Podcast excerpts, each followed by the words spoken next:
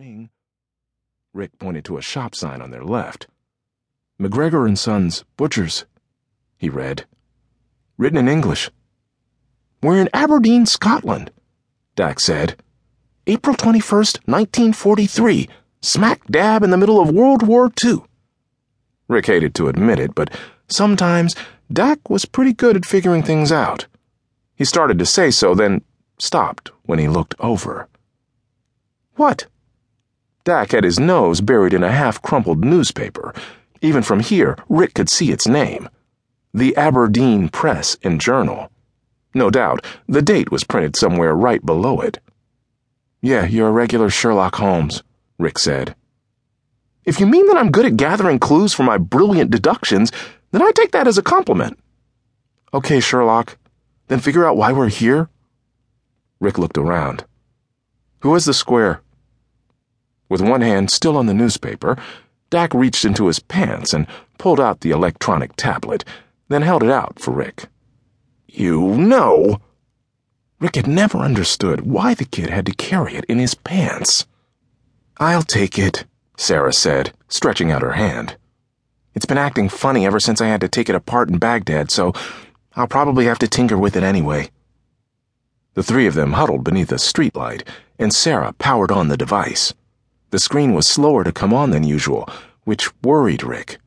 Even in the 20th century, technology was still very basic. The best computers of this era filled entire rooms and were only capable of simple math. Where were they supposed to get another square if this one failed? He knew the answer to that. The future. In fact, the historians had already told them they would have to return to the future for a new square before they could fix the prime break that had started it all. But Riq wanted to put off that trip as long as possible. He'd interacted with his own ancestors several breaks ago, and he was terrified of facing the consequences of his actions, especially if the consequences meant that when he returned to the 21st century, he would no longer exist. Sera pounded on one side of the device, and words faded onto the screen. One word, actually, and she leaned in to see it better. It must be broken, she said. We only have one piece of the code. What's the word? Riq asked. She shrugged. Run? Riq folded his arms, wondering what sort of clue could be embedded in that word. Run? Yeah, that could mean anything. On this date in Aberdeen, that means only one thing, Dak said. Run! He bolted down the street with Riq and Sera on his heels. They hadn't gotten far before Riq detected the faint buzz of engines coming toward them. Airplane engines, and plenty of them. Bombers! Riq cried. Dak paused long enough to turn around. There was fear in his eyes, and Rick couldn't help but follow his gaze. Silhouetted against the night sky were the forms of several planes flying low enough that the black Nazi swastika was clearly visible, outlined in white on their tails. A shudder went through him just to look at it. It sounds like people are screaming, Sera said, covering her ears to block out the horrible noise. Those are sirens on the planes, Dak said.